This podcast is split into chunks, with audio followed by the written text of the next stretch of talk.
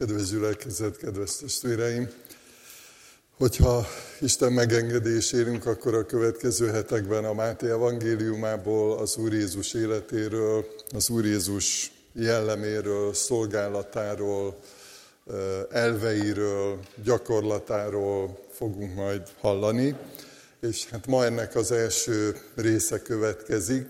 És hát nagyon Érdekes dolog, ugye tudjuk a Szentírást olvasva, hogy a, az Úr Jézus életét az evangéliumok örökítik meg az Úr Jézus földi életét, az ő születését, az ő szolgálatát, aztán az ő szenvedését, halálát és feltámadását, és hogy Máté evangéliuma úgy kezdődik, hogy egy nemzetségtáblázatot olvashatunk, és hát nagyon elgondolkodtató az, hogy ezek első olvasásra száraz adatok, hiszen nevekről van szó, de azt is tudjuk, hogy a, a nevek mögött nagyon sokféle emberi sors található, úgy, ahogy minket is, tehát hogyha ha bemutatkozunk valakinek egy beszélgetésben, akkor Nyilván a nevünket megtudja, egy információ eljut hozzá, de hogy mennyi mindent átéltünk már, akár fiatalon is, hogy, hogy nagyon sok időbe telik, amíg, amíg igazából megismerhetünk valakit, egészen közelről megismerhetjük azt, hogy milyen, hogy milyen a múltja, mi ment keresztül, vagy éppen milyen a jelleme, a, a viselkedéséből sok minden kiderül.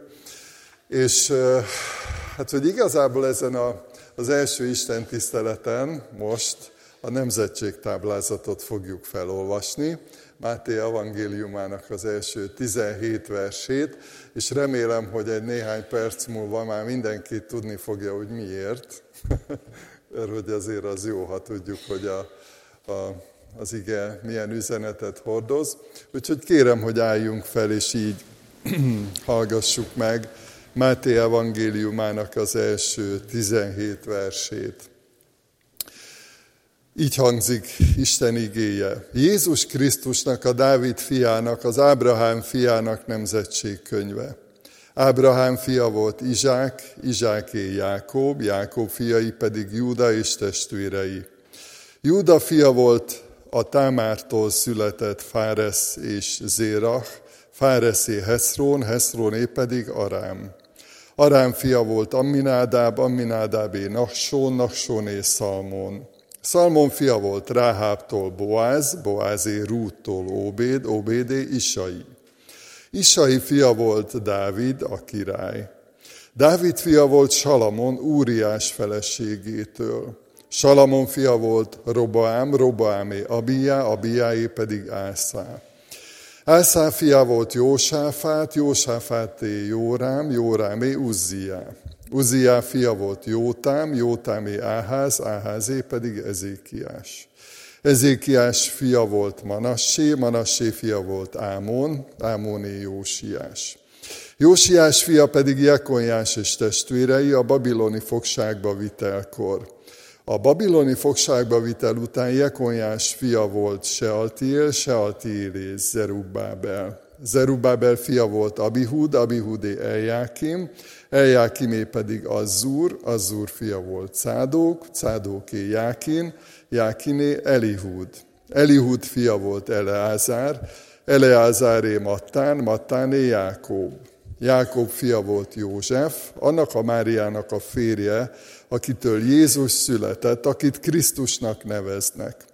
Összesen tehát Ábrahámtól Dávidig 14 nemzedék, Dávidtól a babiloni fogságba vitelig is 14 nemzedék, a babiloni fogságba viteltől Krisztusig szintén 14 nemzedék. Eddig olvastuk Isten igéjét, foglaljunk helyet, testvéreim!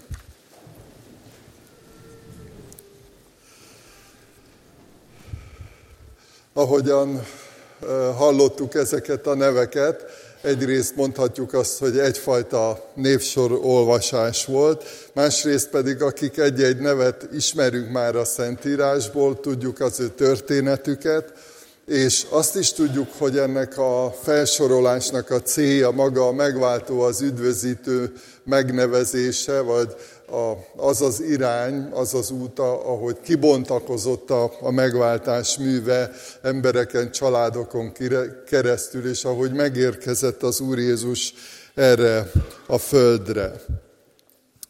Így mondhatjuk, hogy a, a kegyelem kibontakozásának a története, hiszen az Ószövetségi Szentírásban is szólt Isten, nagyon sokszor megszólította népét, helyreigazította népét, jó irányba segítette a népét, a megtérés útjára vezette, ahogy az ima közösségben is hallottunk erről, hogy szüksége volt Isten népének arra, hogy Isten utat mutasson, hogy ők megtérjenek, bűnbánatot tartsanak, hogy megtisztuljanak, hogy a bálványimádástól megszabaduljanak, és, és ezzel a megtisztult élettel haladjanak a céljuk felé. És hát ebben a történetben benne vannak ezek a nevek, a kegyelem kibontakozásának a nagyszerű folyamata, ahogy elérkezett, ahogy olvassuk a Szentírásban, az idők teljessége is Isten elbocsátotta, vagy kibocsátotta, vagy elküldte fiát, az Úr Jézus Krisztust. A Máté evangéliuma az Úr Jézus Krisztus életéről, szenvedéséről, haláláról szóló evangélium, Isten népének a története rámutat ő a cél, ő a középpont. És ezért is maga a keresztény szó azt jelenti, hogy Krisztusi, ami az arra utal, hogy mi Krisztushoz tartozóak vagyunk, a keresztény közösség egy olyan közösség, ahol az Úr Jézus Krisztus a fej, és ő maga mondta ezt, hogy amikor eljön az igazság lelke, elvezet titeket a teljes igazságra, mert nem önmagától szól, hanem azokat mondja, amiket hall, és az eljövendő dolgokat is kijelenti nektek. Ő engem fog dicsőíteni, tehát amikor itt énekelünk, imádkozunk Jézus Krisztust emlegetjük, és a tanításban is tanulunk róla, hirdetjük, meghirdetjük őt, akkor ez mind-mind ezt a célt szolgálja, hogy, hogy Jézus Krisztusban Isten munkáját, Isten kegyelmének a, a munkáját megértsük, és hogy ha előre tekintünk erre a következő évre, akkor is ez a legfontosabb, Jézus Krisztust követni, őt dicsérni.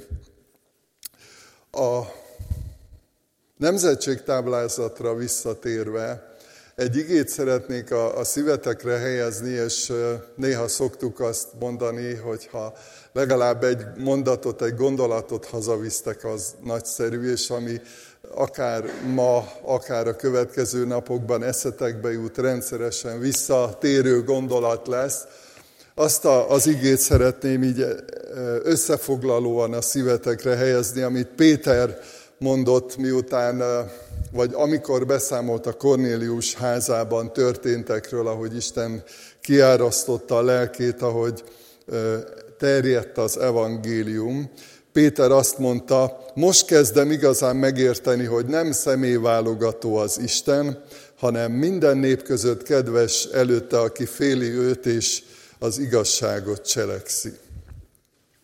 Ez a rövid mondat, nem személyválogató az Isten. Hogy derül ki ez ebből a nemzetségtáblázatból?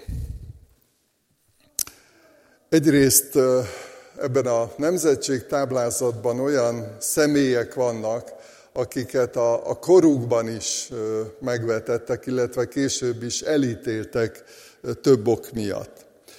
Nézzük sorba. Az egyik Ráháb, akiről tudjuk, hogy jerikói nő volt, azt is tudjuk, hogy romlott erkölcsű nő, vagy mai szóval prostituált volt, és most nem akarom az egész történetet részletesen újra elmondani, de az, az a lényeg, hogy a honfoglalásban, ahogy Isten bevezette népét a megígért földre, ebben neki fontos szerepe volt azzal, hogy elrejtette Isten népének a katonáit, kémeit, tehát vállalta ezt a fajta küldetést, és aztán a nemzetségtáblázatból kiderül, hogy bekerült ilyen módon Isten népe közé is.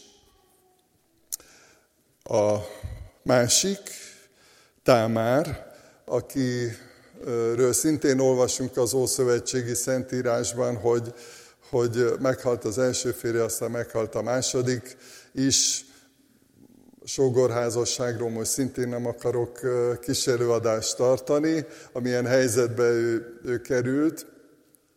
Az a lényeg, hogy egyfajta csalással került vissza a nép közé, és hát ez is egy elgondolkodtató dolog, hogy nem, nem makulátlan, vagy nem fedhetetlen ilyen értelemben az ő élete, vagy az ő bekerülése sem.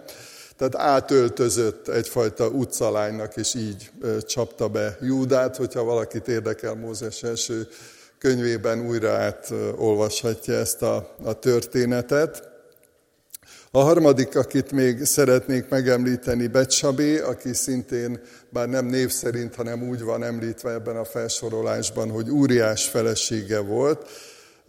Ő ugye Dávid erkölcsi bukásának a része, vagy mondhatjuk úgy társa volt a, a házasság törésben, illetve aztán tudjuk a nemzetség táblázatból is, hogy, hogy Salamon édesanyja volt.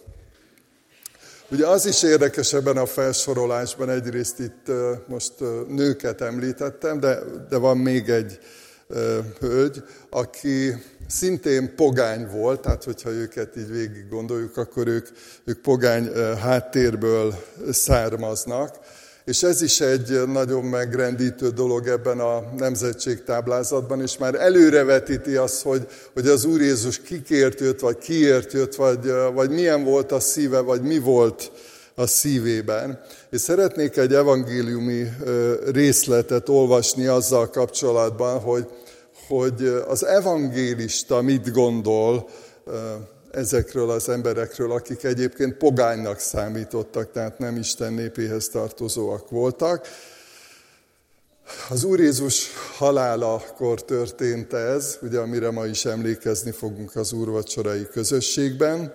Máté 57.54, amikor a százados és akik vele őrizték Jézust, látták a földrengést és a történteket, nagyon megrémültek, és így szóltak, bizony, Isten fia volt ez. Tehát egy pogány százados, és több ilyen példa is van az evangéliumban, aki így felismerte, meg, meglátta Jézust, azt mondja, Isten fia volt.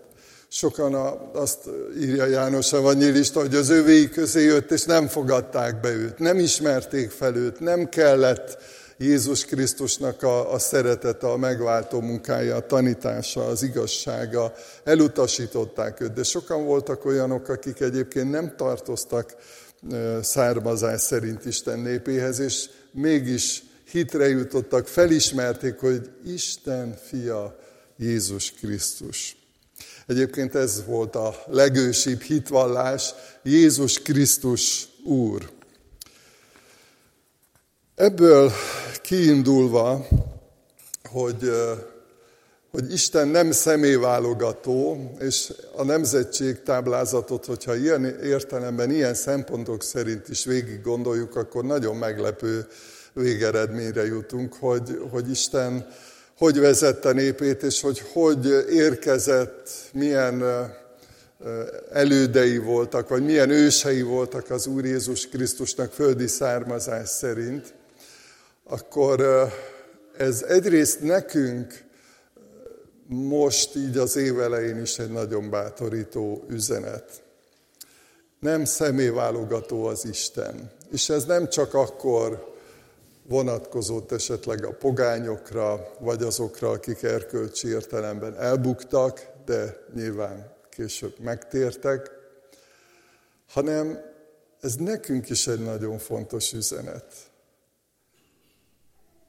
Hogyha az önértékelésünkre gondolunk, vagy ma nagyon sokszor használjuk ezt a kifejezést, az identitás, az önazonosság, tudat, hogy kik vagyunk tulajdonképpen, hogy milyen értékeink vannak, vagy hogy egyáltalán értékesek vagyunk-e. Sok minden van a múltunkban. Bűnök, vagy félelmek, vagy betegség, vagy sikertelen, vagy kudarc, sikertelenség, vagy kudarc, vagy éppen kapcsolati válság. Vannak olyan dolgok, amelyekre nem vagyunk büszkék akkor sem, hogyha ha már elrendeztük, ha rendeztük. De az a bátorítás is, hogyha így indulunk neki ennek a következő esztendőnek, erre gondolunk, hogy Isten nem személyválogató, hogy megérkezhetünk hozzá, hogy kapcsolódhatunk hozzá, hogy tanulhatunk belőle. Nagyon szeretem azt a képet, egy valóságos, egy megtörtént esemény, amit a Szentírásban olvashatunk, amikor egy asszony, aki beteg volt, úgy gondolta, hogy ő megérinti Jézust, kapcsolódni akar hozzá. Azt mondja, hogy ha megérinthetem, legalább a ruhája szegélyét meggyógyulok. Ez a fajta vágy, hogy kapcsolódni, megérinteni, közeledni Jézus Krisztushoz. Mert nem személyválogató, és őt sem küldte el és, és Zákeus sem küldte el, pedig nem népszerű ember volt, sokan utálták, megvetették őt. Sokszor látjuk az Úr Jézus földi szolgálatában, hogy a társadalom szélén levő emberekhez is volt szava, és nekik is szívesen segített. Bátorító ige az, amit az Úr Jézus maga mondott, aki én hozzám jön, azt nem küldöm el, más fordítás szerint nem utasítom el.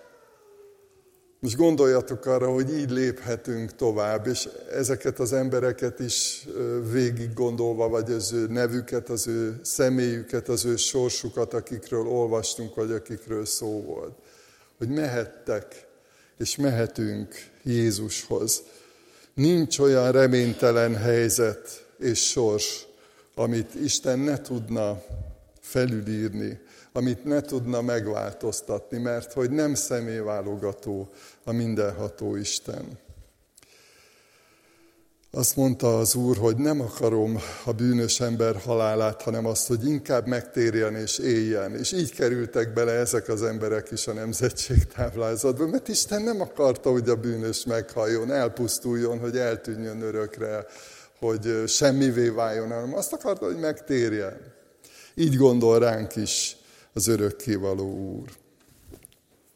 És a harmadik dolog ezzel kapcsolatban, hogy eh, nem személyválogató az Isten, hogy másokra is így kell gondolnunk, nem csak magunkra.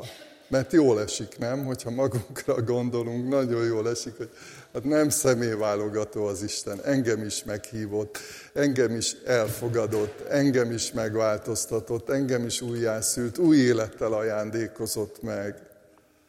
De hogyha másokra gondolunk, és nagyon megrendítő szembesülni azzal, néha magunkban legyünk őszinték, hogy még keresztény emberként is néha vannak előítéleteink. És, és hallottam nem egyszer ilyet, és engem ilyenkor az ájulás kerülget, amikor hát ő érte nem érdemes imádkozni, mert kutyából nem lesz szalonna. Mikor másokról így gondolkodunk, vagy, vagy így, így érzünk, hogy hát ez reménytelen. Azt mondja Isten igé, hogy Isten nem személyválogató. És Péter, aki egy elkötelezett izraelita volt, ő fedezte fel ezt az igazságot, amikor látta, hogy Isten hogyan munkálkodik, hogy hogyan terjed az evangélium. Hát nem személyválogató az Isten. Menjünk. És amikor elhangzik a bátorítás, a nagy misszió parancs, hogy menjetek el, tegyetek tanítványokká minden népeket, akkor ezért is mertek elindulni. Mert tudták, hogy Isten nem személyválogató. Bármilyen nemzetiségű emberhez oda lehet menni, bármilyen erkölcsi válságban levő emberhez oda lehet menni, még az ellenséghez is. Nem személyválogató az Isten.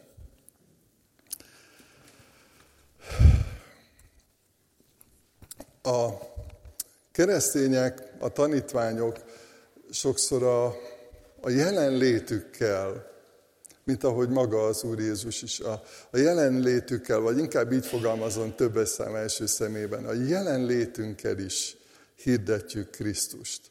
Egy picit olyanok vagyunk, hogy ha jól csináljuk, mint az óriás plakátok, hogy megyünk az autóval, és akkor egyszer csak egy, egy hatalmas táblán megjelenik egy kép, ahogy közeledünk hozzá, és van rajta egy üzenet. Lehet, hogy egy reklám, lehet, hogy valami, amit meg akarnak velünk etetni, vagy bármi, de, de egyszerűen ahogy haladunk az úton, beleakad a tekintetünk, nem tudjuk nem észrevenni, éppen ezért találták ki ezt az óriás plakátot, hogy, hogy, hogy kapcsolódjunk hozzá valahogy. És, és akár egy, egy családi körben, akár a munkahelyen, ahol vagyunk, egy picit ilyen óriás plakátok vagyunk, hogy ahogy viselkedünk, ahogy beszélgetünk, ahogy beszélünk, ahogy adott esetben megvalljuk a hitünket, amikor erre lehetőségünk van rá, akkor valamit erre válaszolni kell azoknak, akik körülöttünk vannak. Akkor is, hogyha ha nem biztos, hogy még a konkrét evangélium hirdetés vagy a meghívás megtörtént.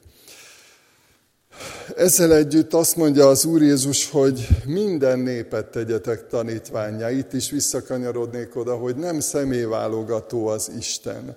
Márk evangéliumának a végén is ezt olvassuk, hogy menjetek szélese világra, hirdessétek az evangéliumot minden teremtménynek.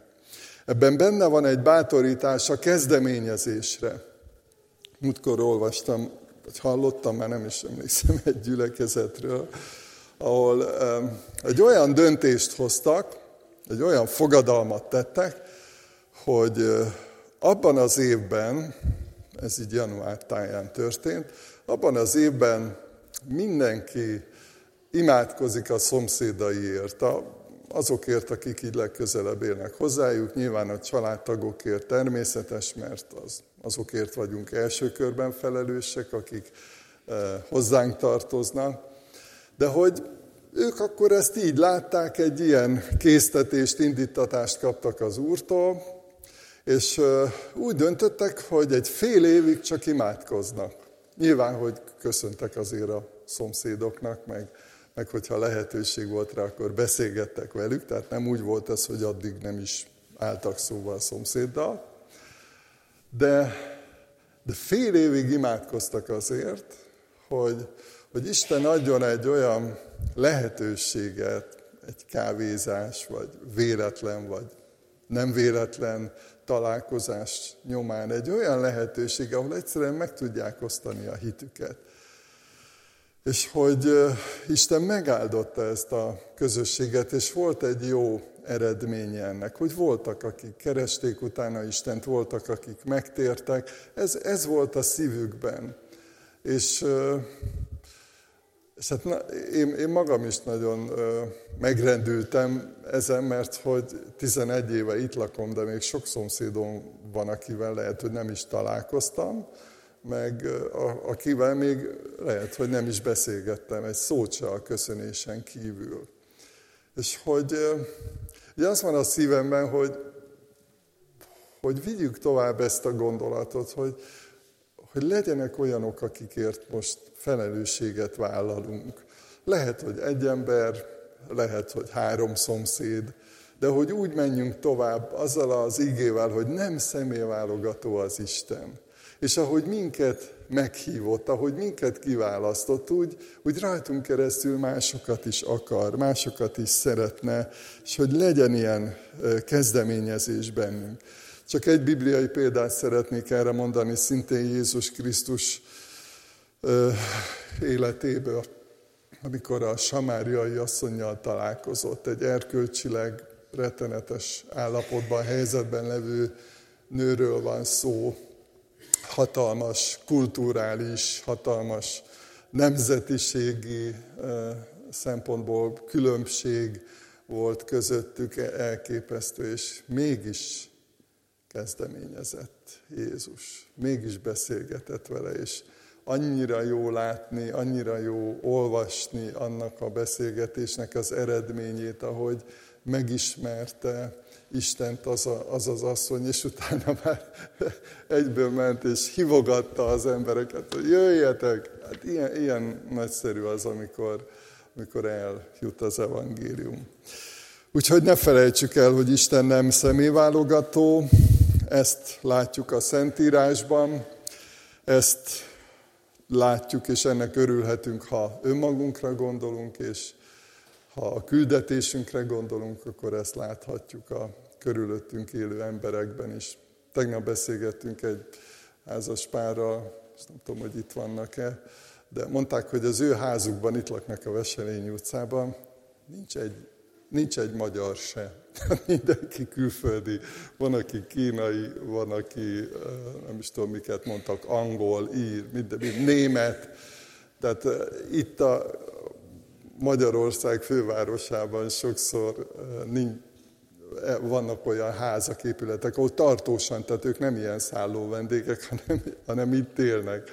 És hogy, hogy nem, nem személyválogató az Isten.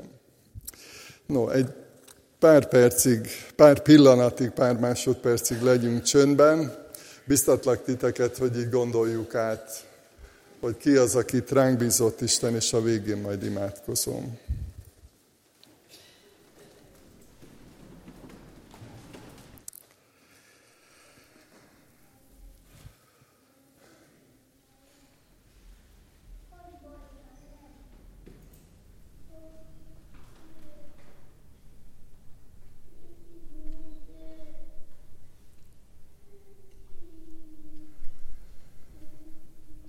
Drága Istenünk, köszönjük neked, hogy nem vagy személyválogató, hogy elküldted az Úr Jézust egy szülött fiadat, aki minden emberért meghalt, minden ember bűnének a büntetését magára vállalta. Köszönjük ezt a felfoghatatlanul mély és igaz szeretetet, és imádkozunk azért segíts, hogy, hogy mi is ennek az örömében éljünk, hogy minket is elfogadtál, hogy minket is szeretsz, hogy velünk is törődsz. És imádkozunk a küldetésünkért, segíts, hogy mi is így éljük meg a mindennapokban a tőled kapott küldetést, hogy nem vagy személyválogató, és így könyörgünk emberek megtérésért, azokért, akik a családunkban, a közvetlen környezetünkben vannak, és azokért is, akiket ránk bíztál, akár a szomszédságunkban, akár a munkahelyünkön, baráti körünkben. Kérünk, Urunk, hogy könyörülj rajtunk, és adj nekünk bátorságot, kezdeményező készséget, hogy így tudjunk téged akár némán is, akár beszéddel is, akár eh, a viselkedésünkkel, akár a, a, a beszélgetésünkkel is jól képviselni, hogy, és mindezt azért kérjük, mert téged akarunk dicsérni, téged akarunk imádni, téged akarunk magasztalni. Amen.